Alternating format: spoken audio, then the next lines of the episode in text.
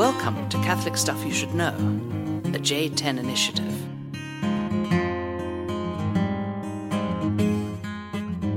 Hey, welcome back to the podcast. Here we are, Father John, Nathan Goebel. This will be published, I believe, the day after Christmas. So, Merry Christmas. Nice. Can officially wish that, right? Yeah, well, if you're not one of those, you know, frumpy, you know, holiday workers that's like, it's it's happy Advent or That's happy true. holidays. Happy holidays. Now, uh, Nathan, Nathan had some big news. Um, we were hanging out, and he had kind of a bad cough. And I thought to Oh. myself, that doesn't sound good. And he said it's whooping cough. Yeah, it's whooping cough. You have whooping cough. Well, there, it was a weird thing where uh, he was examining me, and then I said something to him, and then he said, "Oh, here, great, we can do a test for that." And he pulls out a catheter, and I'm like, "Excuse me," and uh, he's like, "Oh, don't worry, I just need the tubing." So then he like made a syringe out of this tubing and then shot it up my nose, kind of like those Santa rinses that we're Ah, so yes. happy about. Yes. Um, and uh, and so he did that, and then he sent it off, and then we never heard anything. But two points of interest: I do not have active TB according to my chest X-ray. Excellent. You know, just in case you were worried. But um, most people aren't getting whooping cough because they have we have vaccines for that. And I got a vaccine whenever I was a little kid, and you know that's all well and good. However, whenever you get to your 20s or 30s, usually you get what's called a booster. Um, and when I went to India, I thought for sure, well, they're going to shoot me full of you know everything, you know, maybe even Secret of the Ooze, and um, and then you know I'll be fine. Well, I go back to my records, and it turns out they were supposed to give me a. They gave me a tetanus booster, and when you get your tetanus booster, usually you also get your pertussis booster, which is your This is way too much information. Yeah. And then I have this. Then I have this rash. And uh, go ahead, caller. Okay. No, okay, so. Uh, Okay, great.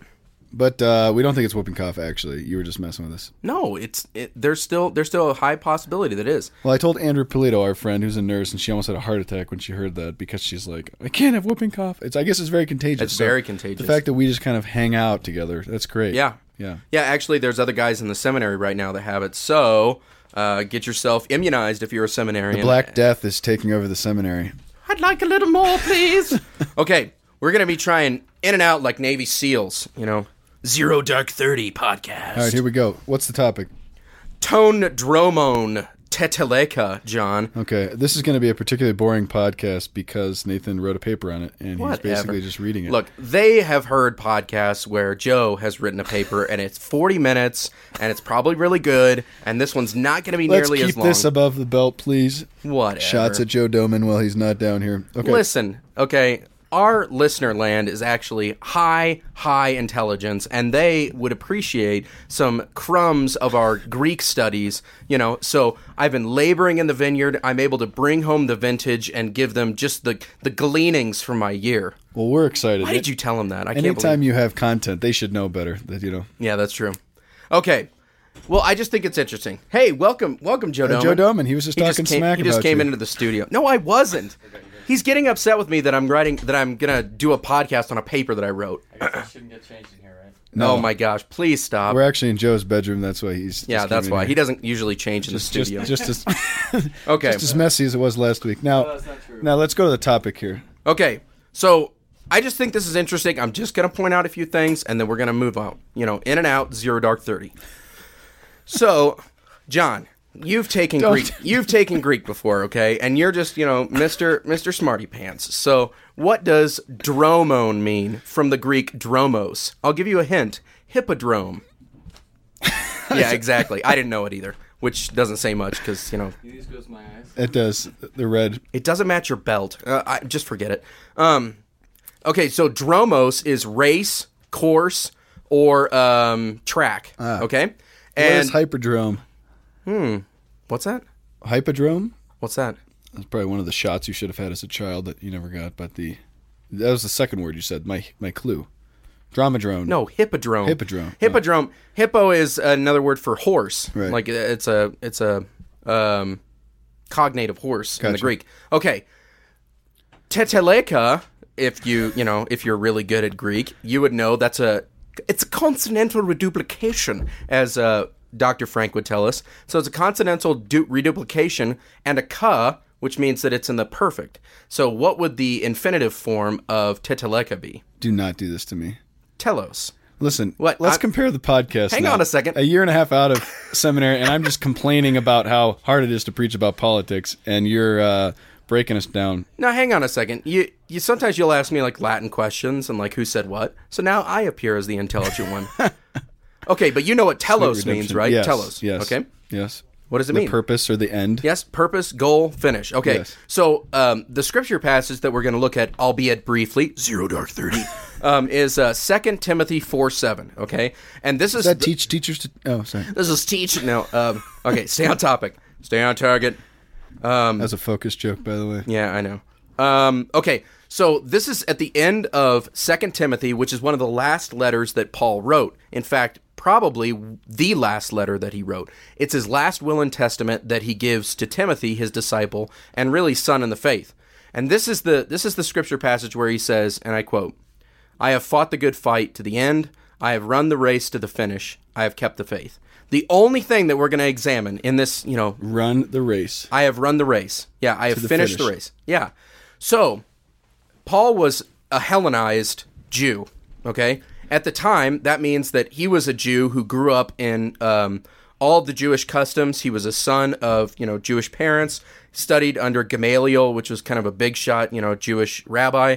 Um, but he grew up in a time where the Greeks had a lot of influence, so he loved um, what's called Hellenic imagery, um, Greek imagery. So military themes, uh, athletics, um, what else? Like ships, you know, like stuff that normal Jews didn't really have a lot of access to. Okay, so when he's using athletic imagery, um, it's unique. It's uniquely Pauline. Uh, if uh, in one of my studies, it was talking about how Christ uses mostly um, natural imagery, stuff from uh, the cosmos, like Right. seeds and trees and birds and la la la.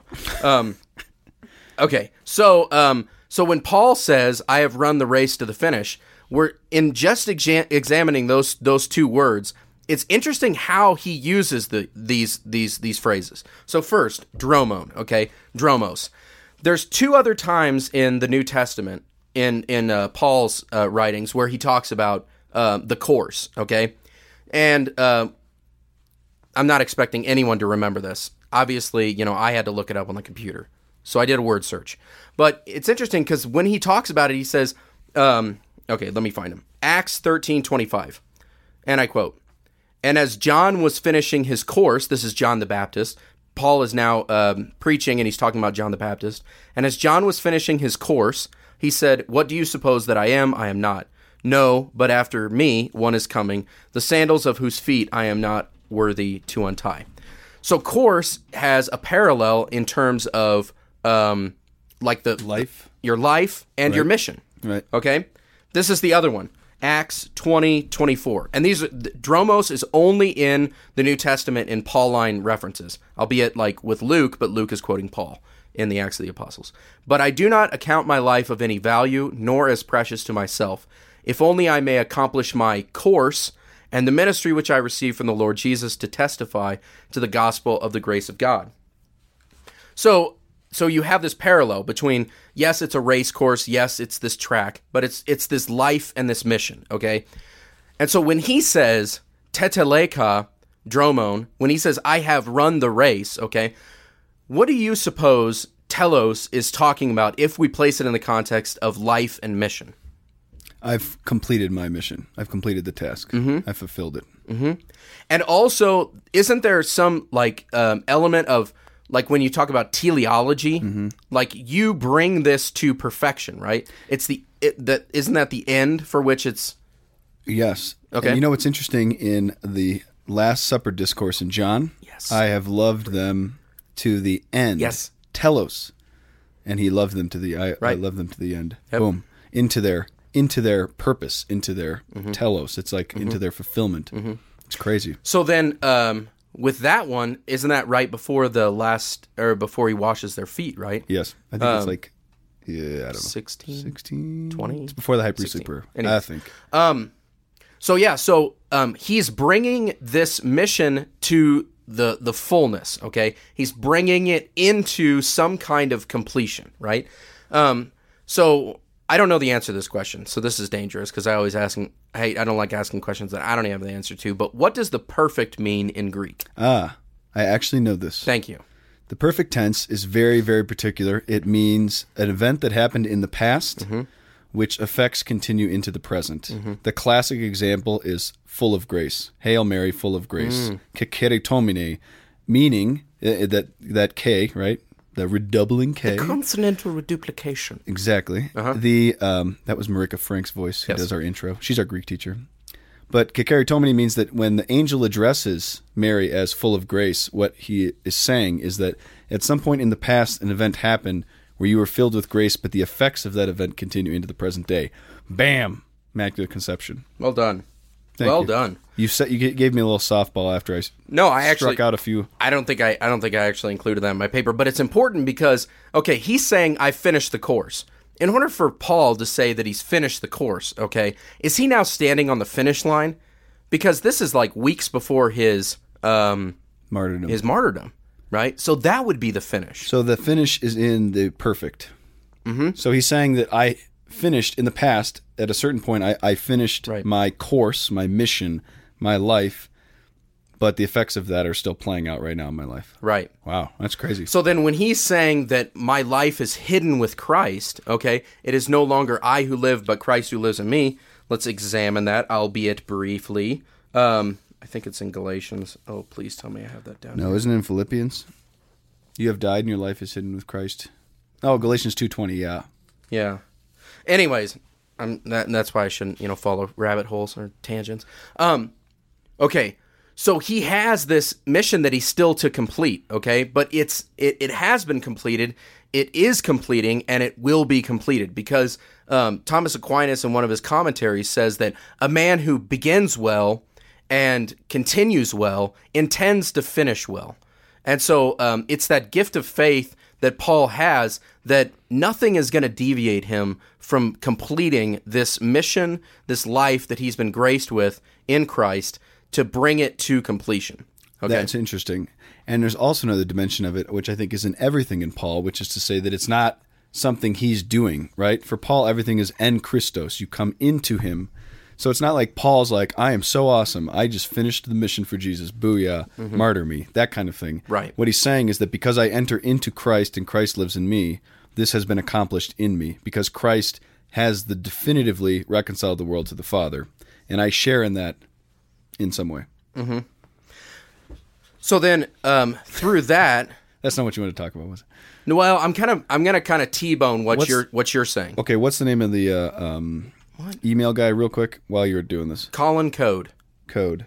little teaser. Okay, so um, so then in Corinthians, Second Corinthians, when Larkin's gonna love this podcast, or he's gonna be like, you He's know, never going to listen to it. Oh, okay, Especially good after point. August. I love you, Immaculate Love you, Brian. Northglenn. Um, okay, so uh, so th- think about Paul. He's finishing his life. Okay, all of his life, he is at least all of his Christian life, he's dedicated to serving the Lord.